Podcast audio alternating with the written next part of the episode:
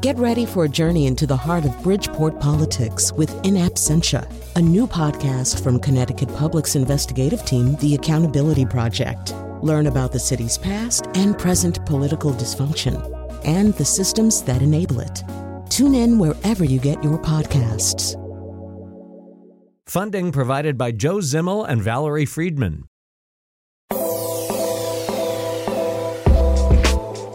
Have a confession to make about this show. Growing up, I never learned how to ride a bicycle. I grew up on a very steep hill and I was too afraid of trying and falling and hurting myself that I never learned. Even as I got into my teenage years and later my adult years, I thought, what's the point of trying to learn to ride a bike? And in spite of my own fears and doubts, we made sure that our daughter would learn to do so. For some, learning to ride a bike is like a rite of passage. It's a gateway to a world of freedom and independence to explore. But for others, bicycles are out of reach. Instead of being a gateway, it's a gate that's locked. Women and people of color have historically been excluded from cycling. But members of the cycling community are working now to change the image of who a cyclist can be. This is Disrupted. I'm Kalila Brown-Dean. Today we look at representation in cycling. Later in the show, we'll learn about how bicycles provided women with an independence that many men fought against. We'll also hear from a cyclist who's training for next year's Paralympic Games. But first, Leta Highsmith. She's league cycling coach with the League of American Bicyclists.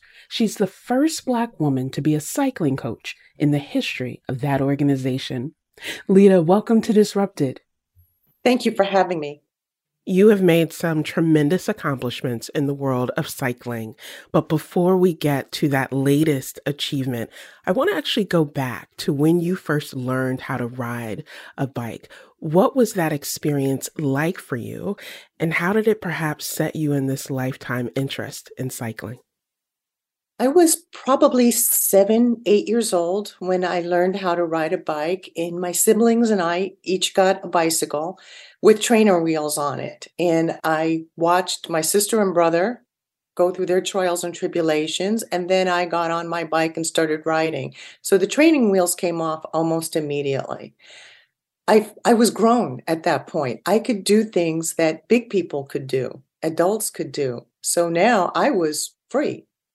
I hear that sense of freedom, that ability for you to explore on your own terms within bounds, of course, but also having the ability to go to places, to experience them, and decide what you wanted to do and where you wanted to be.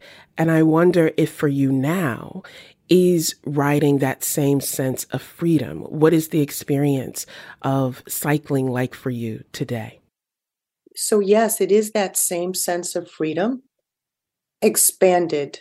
It's exploration, it's visiting, it's thinking, it's me time, it's fitness time. So, cycling that went from exploring the neighborhood or visiting my you know, neighborhood friends has grown to be something that is more than that. It's it's exploring a community, so, this freedom that you have to now ride, to think through things that you may be mulling over, or just decide how you want to exercise and care for your body and your mind, is what I hear that connection, uh, this sort of total approach to riding. But you aren't someone who just does this recreationally because you love it or you enjoy it. You have now taken it to the next level of this remarkable achievement of being uh, named or earning the distinction of being a league cycling coach for the League of American Bicyclists. Tell our listeners what is that league and what is your role within the league? Okay, the League of American Bicyclists is a member is a member organization. Uh, we're about 200,000 strong now. It wasn't always an inclusive organization, and we can talk about that if you'd like a little bit later. But it's primarily education advocacy through some of their various programs. My role right now um, with American uh, League of American Bicyclists is I'm a league cycling coach. I started out as a league cycling instructor, and I realized that the more I taught bicycling education classes, the more there was for me to learn and grow, and the more there was a need for cycling instructors of color. And then when I explored the coaching piece of um, working within the league, I realized there were no women, um, African American women. There were women coaches, yes, but not African American coaches that were women. And and I had to go forward with that. I want to go back to something that you mentioned in the beginning of your answer to that question, which is that the League of American Bicyclists wasn't always inclusive. Talk to us a little bit about that history of it not being inclusive and how it may have encouraged or inspired you to achieve the things you're doing today. Okay, well, the League was founded in 1880 as the League of American Wheelmen and uh, the women were allowed to join and at that point there was not a color barrier to membership of the league. However there were nuances depending upon if you were in the northern states or the southern states. Around 1894 um, the uh, board chair of the league at that time worked very hard and campaigned and was successful in putting a color ban on the League of American Cyclists. So existing members could still remain. For example, Kitty Knox, as a woman, an African American uh, woman, she was allowed to remain in the league um, because the league sanctioned races. African Americans and people of color were allowed to race, but they were not allowed to join the league. The league went through phases. It mm, pretty much waned off in the um, turn of the century, revived again in the 1930s, died off again a little bit. But 1999, the board chair at the time realized that formally the bylaws were not changed, the constitution of the league was not changed to remove the color barrier. So 1999, he made it his mission, and the board formally voted to remove that ban. So fast forward, um, the league is still at that point, and perhaps still now. It's slowly changing. Uh, white um, white males was is the predominant. However, the league is acknowledging that the more people that ride, the safer we all are, the healthier we all are, the more connected a community we all are. So equity and inclusion becomes a big part of the league. And I want to be a part of that movement. I want to be there to be the face of, yes, cyclists in 2023 can look like me, can be built like me, and and have the same enjoyment as any other cyclist. When I hear the history of that league, it sounds so similar to the history of other sports or other leagues and associations connected to recreation and leisure. But this is a history, Leta, that I don't think most people are aware of. And you said you want to be a part of that. You want to be a part of that change. You are not just a part of it. You are leading much of that change. You now hold the distinction of being the first black woman cycling coach within the league. What is that achievement? The fact that it's happening now, what does that achievement mean for you? Well, uh, it's bittersweet. It's a shame that it's happening now in 2023. However, I am delighted to be the first. I, I, it makes a very powerful statement. I'll, I'll share a story of why it's so important you. And I teach bicycling education classes, and waiting for a class to begin, I watched the students assemble. And they were all African American women who came to this class.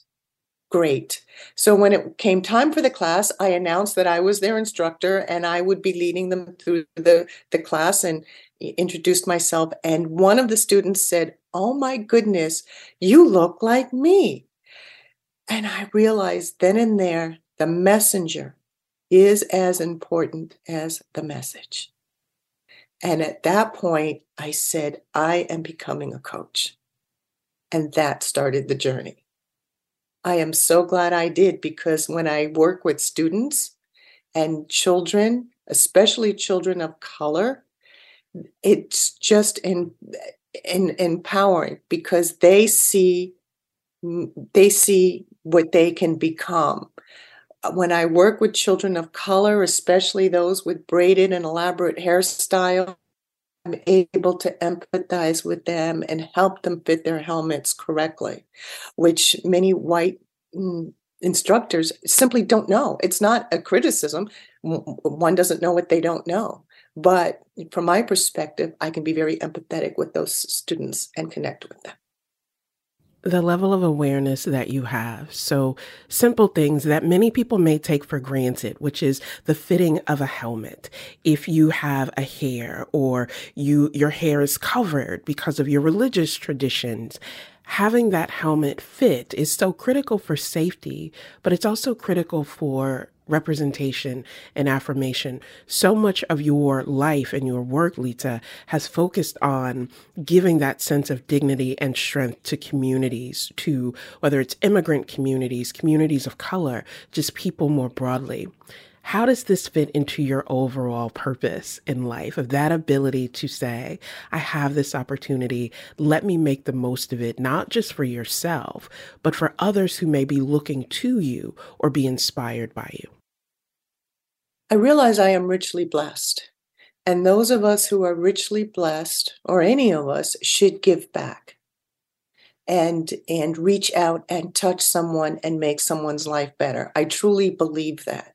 And it could be something as simple as encouragement. Yes, you can you can do this. Or yes, you should try this. Or a suggestion or an offer of assistance or help. So I think me as a being, my my purpose is to help others be better. So I think it's very important um, for me in the in the realm of cycling to just share the love and share the joy and help share the access and be creative to that access. For some, the trail seems so far away or riding seems so far away when actually you can do that in your neighborhood, which brings us to infrastructure and you know what is available in inner city versus you know um, suburban environments urban environments etc so access and awareness is is important as well I read a story about a new cycling club for students at Clinton Avenue School yes, in New Haven. Yes. And it was beautiful to see all of these young faces filled with joy and excitement and wonder, especially at a time where too often I think young people are not allowed to experience that joy. And so to see their faces beside their coaches and their teachers who shared this equal excitement, and together they were going out into New Haven to ride and to support one another. And I thought about you and the work that you're doing, the importance of cycling as a way of creating access for people and opportunity and then it led to this, to me, the, the natural next question, which is for you, as someone who is a coach, who has a love for the, the capacity and potential of this. What do you see as the future of cycling and, and the kind of changes that you'd like to see coming forward? I see a future of more people cycling. And that, that is my hope. I would like to see cycling taught in the schools um, driver education manuals for the states. If you look at our driver education manuals, a paragraph, maybe two, is dedicated to cycling. Why can't there be a, more than a paragraph or two about cycling? Um, vulnerable user laws, that needs to change. Um, awareness and community yielding, uh, you know, just the kindness of cycling just needs to be taught the, the the Clinton Avenue project is amazing. I rode with them last year, and uh, it, those those those young adults were absolutely phenomenal and amazing. And those are fu- our future drivers, right? And those are our future um, community leaders. Awareness that what cycling did for them as adults, they will make sure that that continues and that legacy grows. And that's the motion or the movement I want to be part of. I think that's very important that we're setting the example for these potential um, future leaders. You've named a number of policy changes that could come forth to promote cycling, but really to promote health, safety, and community connection. And one thing that I know about you is that if there is a need, you will certainly respond to it and be a part of leading that. Leta Highsmith is league cycling coach with the League of American Bicyclists. Thank you so much for sharing with us today. Absolutely, my pleasure. That was Leta Highsmith, league cycling coach with the League of American Bicyclists. Coming up, we'll learn why suffragist Susan B. Anthony thought the bicycle had done more to emancipate women than any other thing in the world. We'll also hear more about bicycle racer Kitty Knox. And later, an elite paracyclist talks about facing self doubt. This is Disrupted. Stay with us.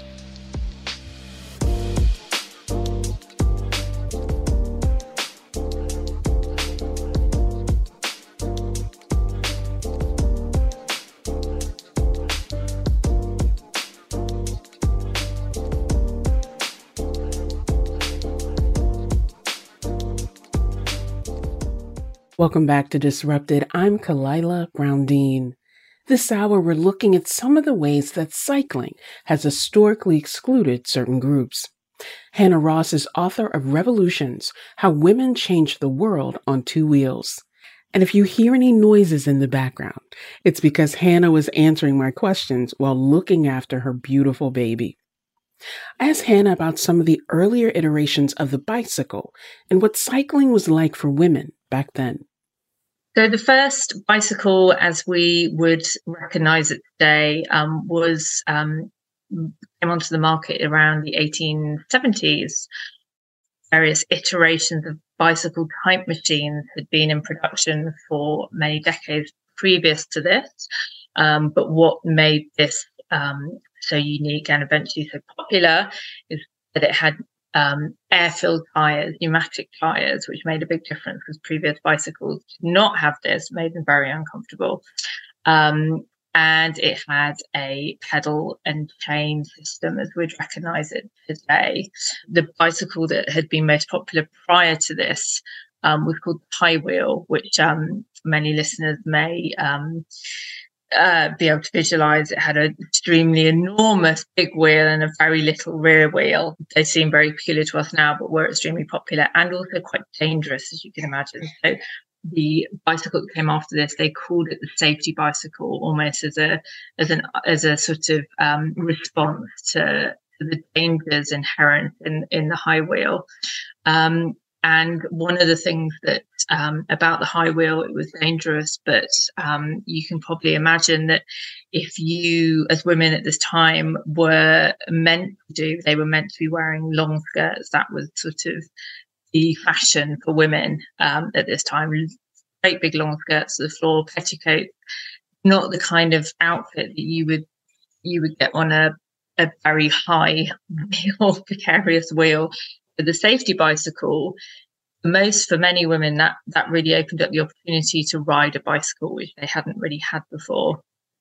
Um, so, and it took a while um, for many women to come to the bicycle. So I'd, I'd say it was until really until the 1890s, um, so nearly two decades on, But that was when um, it was it was sort of the bicycle was at its peak and women were were sort of I would say representing around 30% of cyclists at this time, which was quite a lot given the fact that, as I said, women's fashions were very um, to any exercise of any sort. And the kind of um, social mores of the day, you know, were very restrictive on women's movement in general, um, based kind of socially um, and politically and economically. Um, but bicycle manufacturers realised quite early on that women could make up quite a large percentage of the market. And so they started marketing the safety bicycle and, and types of safety bicycle with the drop bar so they could step over easily, chain guards so their skirts didn't get caught up in in the chain, um, so that they were accessible women. Um, and this would have been at this time, as I said, women's movements were, were really quite restricted. Um, there was no kind of mass sport really that women were playing. Um, some sort of um, some women would have been able to ride horses, side saddle. Uh, upper class women may have taken part in the sort of genteel, what were then genteel sports of tennis or croquet. But um, this was a mass, the first, really the first kind of mass leisure sport that women took up in in great numbers. Um, and you can sort of see why when um, life as a woman was so restricted that the bicycle offered this kind of ability to just sort of get on and cycle somewhere you want to go. You've mentioned a number of things. The the physical structure and construction of the bicycle, which as you said was dangerous uh, for people in general, but particularly for women, given the very socially conservative norms about women's dress and public presentation. So there's that aspect of the construction of the bicycle not being compatible with how women were told to conform at the time. There also were these restrictions on women's movement and ability more broadly. And when you mention that this innovation really came about in the 1890s, it's a reminder of what women were dealing with globally of a fight to even be seen as an autonomous human with rights, with uh, opportunities and options and choices.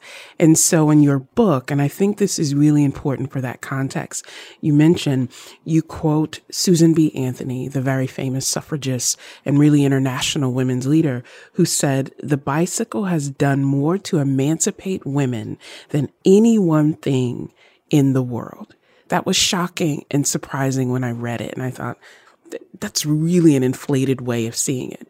But hearing your context about these broader political, economic, and social restrictions gives a different weight to that quote. What did Susan B. Anthony mean that the bicycle has done more to emancipate women? I suppose slightly ironic thing about this quote is that Susan B. Anthony never actually got to ride a bicycle. um, she was um, early in kind of fairly advanced years when um, the bicycle became popular. But even not being able to ride, a, actually get on a bicycle, she really identified with the fact that um, this was a freedom machine, as she called it, um, because it represented this idea of, of as, as, as you say, this autonomy, um, which was really an extremely um, novel concept for for when it came to women, most women's lives at this time. Of course, there were many women who um, sort of went against this idea that um, women's place was in the home. This is this is how it was seen. That women's place was domestic. It was men that lived in public spaces and occupied public spaces and public life. And women should remain indoors. And so the bicycle is complete opposite of that. Um, it offers this freedom of movement under your own steam, under your own energy. Um, and that was really revolutionary. And the thing about the bicycle and when it appeared, there's a certain a, a kind of history to, to, what Susan B. Anthony is saying. The context is that, that around this time there was a great upsurge in women's uh, political movement. So that's movements to get the vote, where um, almost nowhere women had the vote at this time. And just political freedoms. There were women who were campaigning for change in women's dress, to rationalize women's dress for women to be able to wear uh, trousers and all this. I mean, it's so hard to imagine now that even just a woman wearing trousers would have been absolutely shocking, like newspaper worthy shocking almost. Um, the, the, the, so these two events, bicycle and this kind of real upsurge in the idea of women becoming more autonomous and independent, they kind of they are sort of interconnected in a way. Um, so it was almost as if uh, Susan B. Anthony, the, the bicycle kind of symbolized that struggle. Um, so it sort of it, it, came along and it sort of it represented the idea of what what women should be able to do. Listening to you think about that and that connection, what's so key during that time was the sense of paternalism that we are protecting women from harm. We don't want women to vote because it's a dirty enterprise of politics and we want to preserve that purity. We don't want women to wear trousers because they may be approached differently or not respected.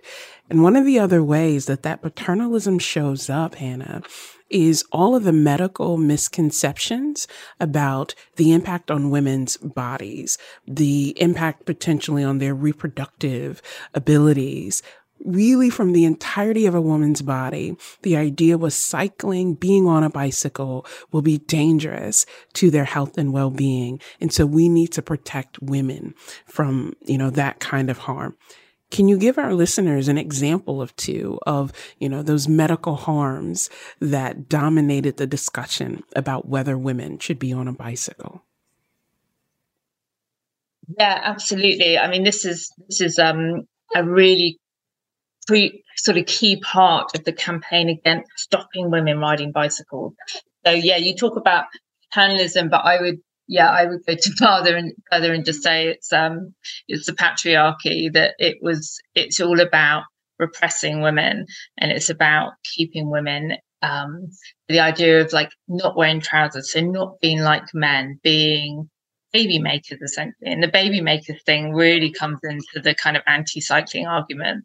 Um, so what was i think a lot of people found particularly shocking was that women sat astride a bicycle so they think about this time women were riding horses but they were riding side saddle this idea of just sitting on a bicycle so there were some doctors who then went so far as to say just sitting on a bicycle could cause you to become infertile um, that was that was um, a, a, really sort of famous argument, a key argument at the time. Obviously, completely groundless um, in any way whatsoever.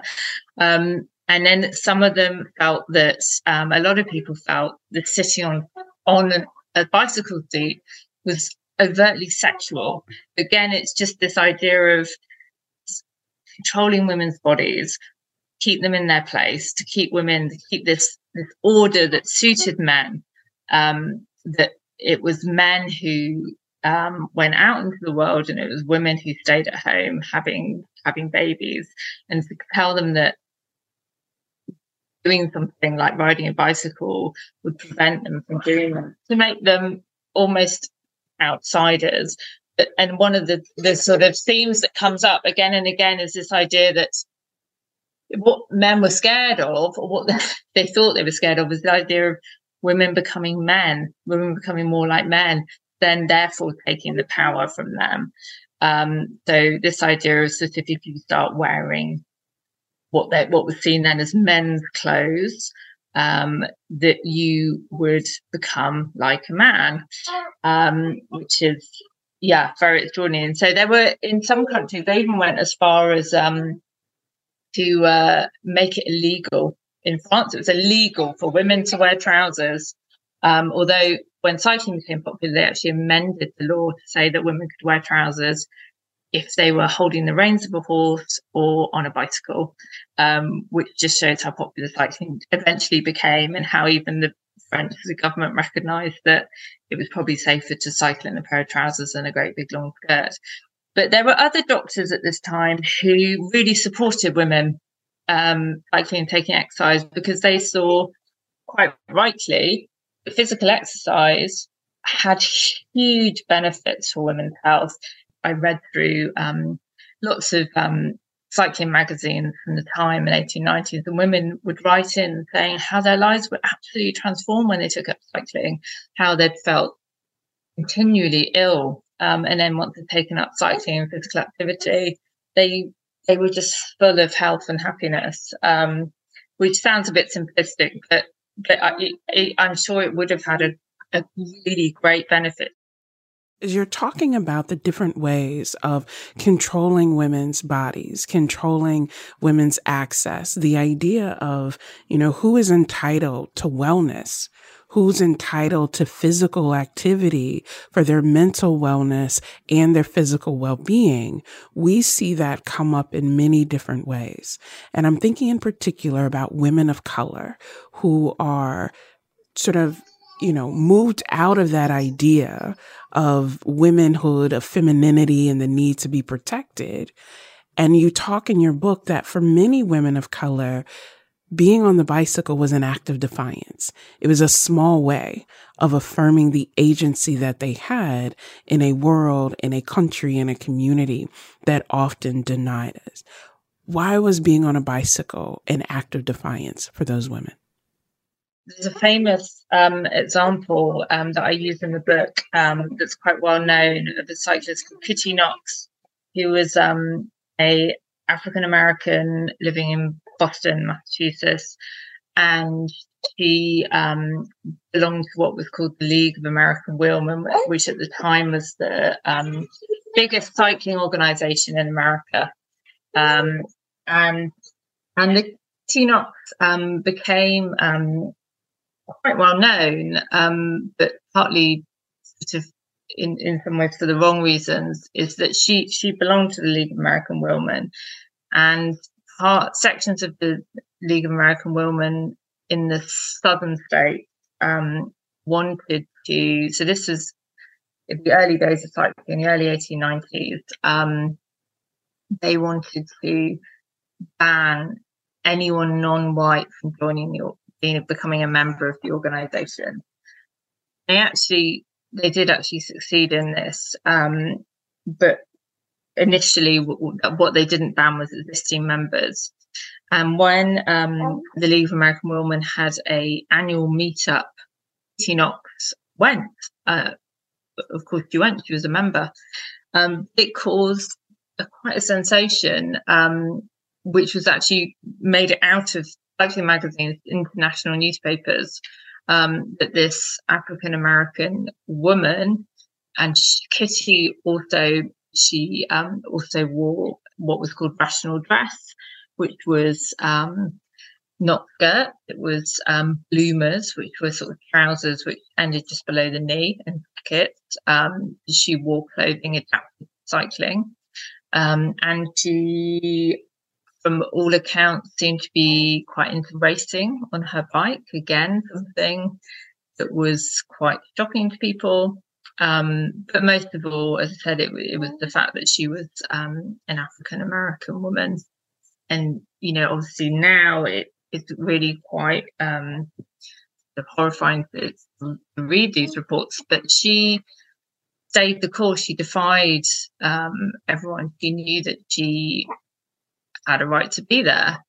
Cycling did actually become quite a um, upper class and genteel activity for women as well at this time. So there are kind of when you when you look through the um, magazines at this time, there was sort of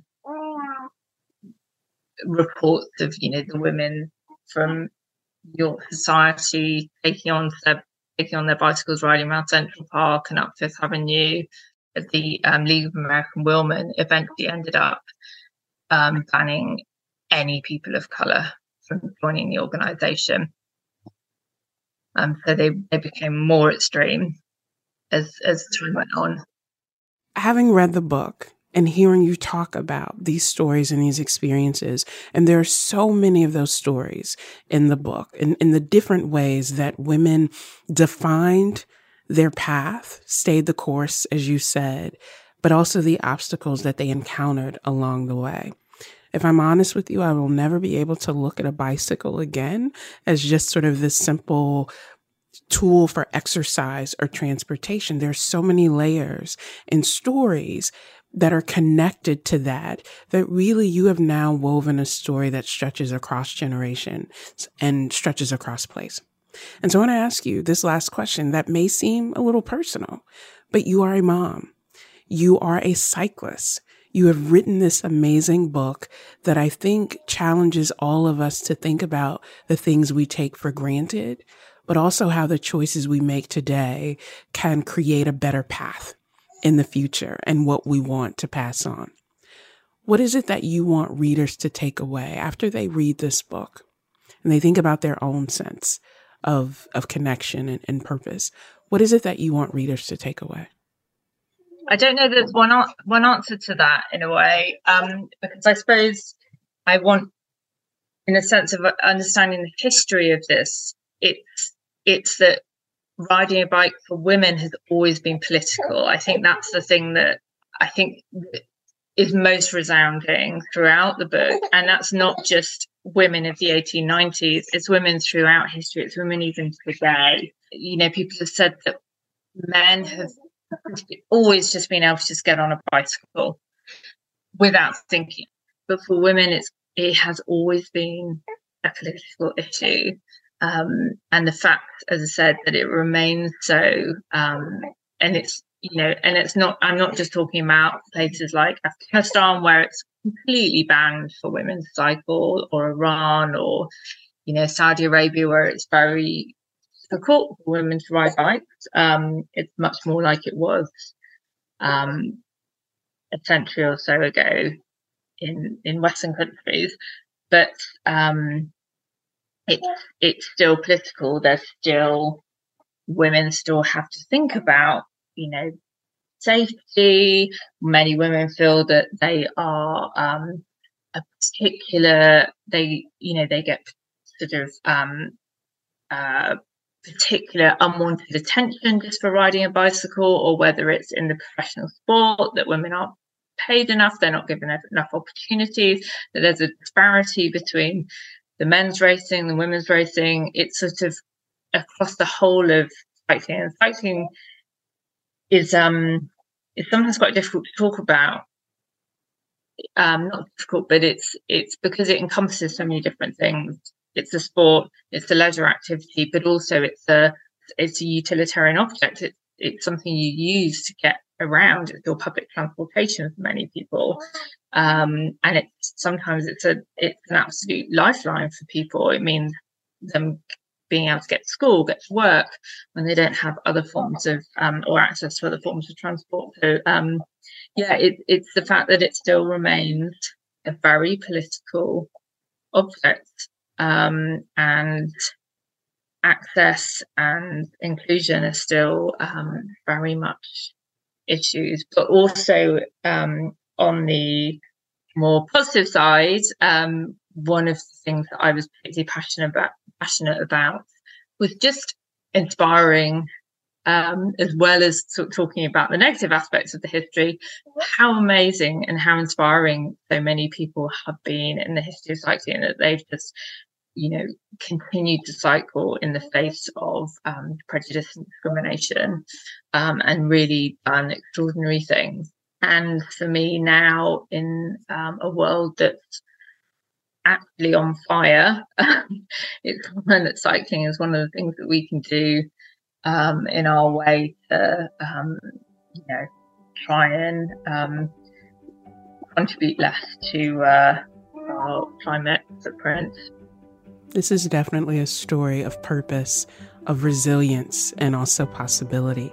Hannah Ross is author of Revolutions How Women Changed the World on Two Wheels. Hannah, thank you so much for joining us today.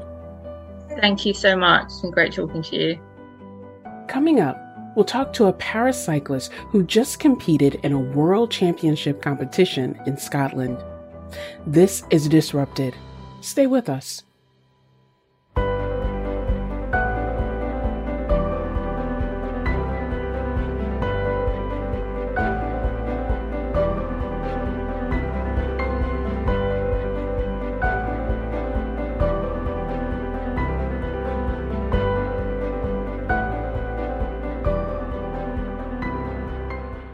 Welcome back to Disrupted. I'm Khalilah Brown Dean. This hour, we're talking to people who expand our ideas of who can be a cyclist. Katie Walker is paracyclist for Team USA. When I spoke to her, she was in Scotland for the 2023 UCI Cycling World Championships. She competed in the 500 meter time trial and the team sprint. Katie competes in track cycling. It's an indoor cycling competition where athletes bike on an oval shaped surface with a steep incline. Katie was born in Taiwan with partial loss of her left arm. She was adopted at the age of two and moved to Ohio. Asked her about growing up in the Buckeye State and how she discovered her love of athletics. Growing up in Ohio, I uh, I started actually sports at a very very young age, and uh, surprisingly, it was a, I grew up in a predominantly uh, Caucasian uh, community, um, and so I I was very different looking in my community, uh, but surprisingly, I grew up just I, I guess quote unquote normal. Uh, so yeah, I I played a lot of sports. You know, I got good grades, involved in my community. Uh, so yeah, it's I think sports was just integral and and my upbringing and forming me as a person. And yeah, I just I can't really thank sports enough for for that. Really, it just gave me confidence as well. So you said you had a pretty normal, regular upbringing there in Ohio. You know, did that carry through for you into adulthood where you know, you were able to do what you wanted to do to pursue your interests with confidence because of athletics? Or did you encounter any challenges along the way? Oh yeah, no, I I definitely encountered some challenges, and then actually, um, uh, before moving, I moved down to San Diego right after graduating college. But my freshman year in college, um, I was I was recruited to play softball, and I think that's where my mindset shifted from having that confidence um, to being actually very insecure and feeling unaccepted. Um, and it was all, it was just as a mindset shift um, surrounding my disability and feeling like people wouldn't accept me because of it. And yeah, the my my experience my freshman year playing softball it was yeah, it's pretty pretty terrible. And it wasn't because um, of the other people um, on my team. I felt like, again, I was being excluded. I felt all the negative emotions. But later on, I realized it was just, it was me and my, my insecurity. And um, it just, it just, it kind of put off people, I think. We hear a lot now from young people who are very vocal about the challenges that they're navigating, that sense of self doubt or how they sort of go inward and close themselves off because they're trying to figure out, trying to figure out the next day and how they can just be themselves. What does it mean for you to be in this position now where young people look to you as a role model? They look to you to say, if she could do that, I could do it too. What does that mean for you now? It, it really means so much. Uh, just growing up, I didn't really have role models who look like me. Uh, and so me being able to be that for somebody else, that's that's exactly why I decided and I decided to start um, parasport is so I could be a role model for, for those people uh, with disabilities and, and even with for people who you know don't have disabilities. So let's talk about what you're doing now. You talked about softball in college, but you came into cycling fairly recently, given how many people see this as a sport they've done their whole lives and you've excelled at it. Talk to us about that move from softball into cycling. Uh, and what is it about cycling that makes you say, this is it for me? You know, transitioning from softball, I actually also did para track and field back in 2013 and then into cycling. Uh, it's been really, it's been an accelerate, accelerated path for me. And um, it's been a, a journey of a lot of setbacks, a lot of failures, but also a lot of successes.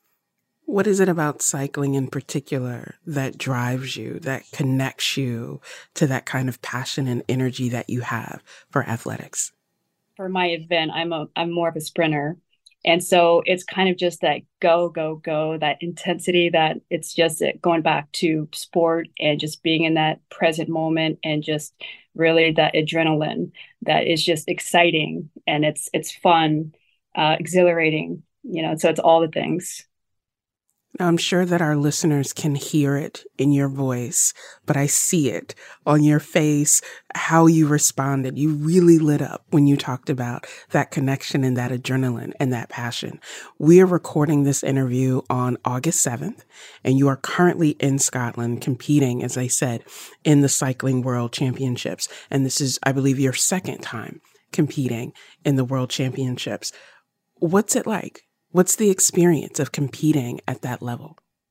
So again, I, the only uh, word I can use is exhilarating. Um, and we are also, this is also a unique experience for us because we're competing in super worlds. And so what that means is there's every cycling discipline is here together. And uh, trackside, uh, we are competing with the able body elites as well. And so that's different from us or uh, from from last year. And so it just makes it that much more exciting to have so many more um, just people supporting and so many more athletes here competing.